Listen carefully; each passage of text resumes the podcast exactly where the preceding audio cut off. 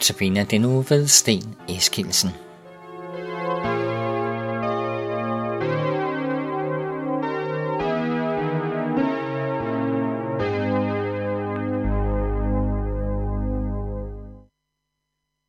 Som du måske hørte i Notabene-portrættet af mig, som Peter Bæk lavede, så skal vi i den her uge koncentrere os meget om Jesus og om hvem han er og prøve at identificere ham.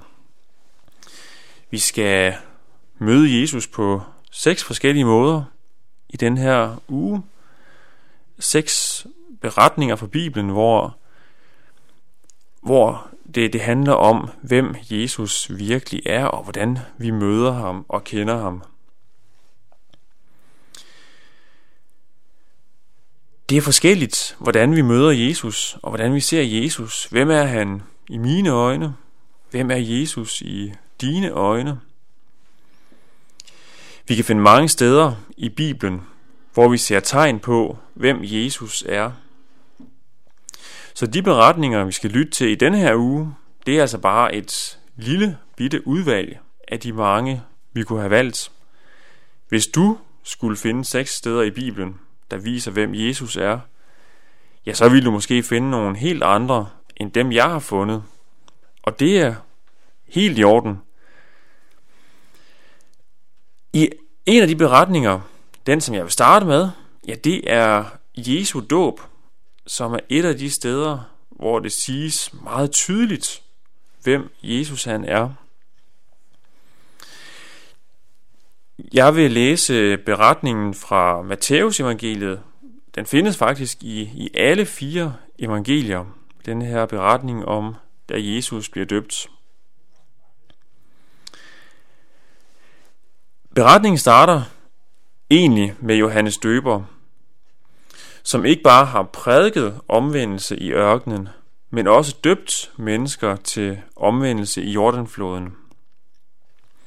Samtidig har han profeteret, at efter mig, siger han, efter mig kommer han, som er stærkere end jeg, og jeg er ikke værdig til at bøje mig ned og løse hans skorem.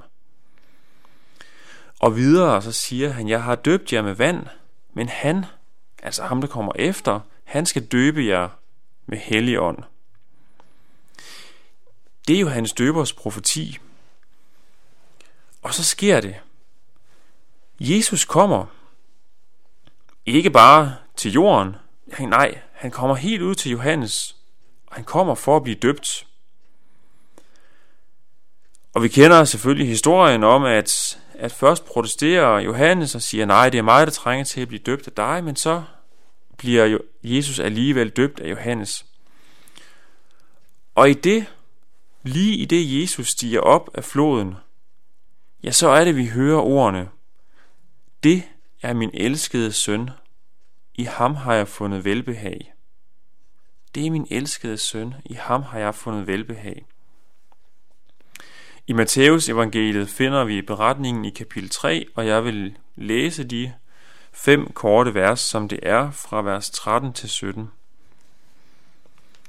Der kommer Jesus fra Galilea til Johannes ved Jordan for at blive døbt af ham.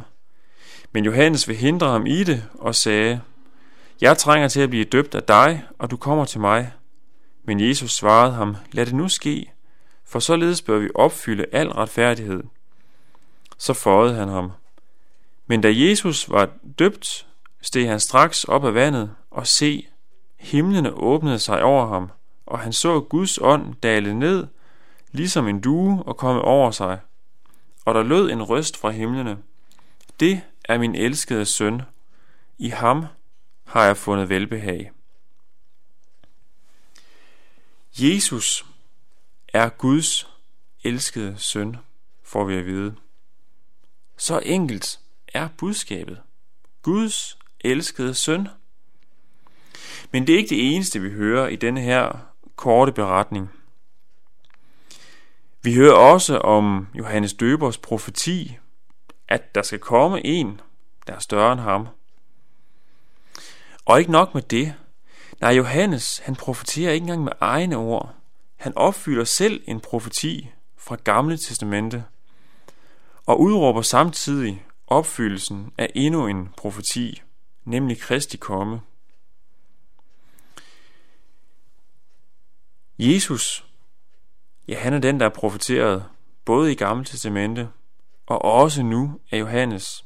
Han er Guds søn, han er Kristus, Messias, den frelser, som jøderne har ventet på, og altså samtidig opfyldelsen af Guds profetier.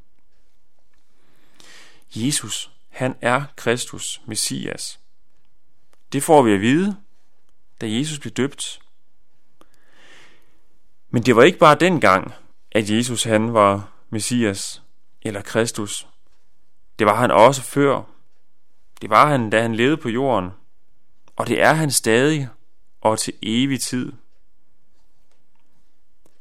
Og det gælder også os i dag. Jesus er og bliver stadig Kristus. Amen.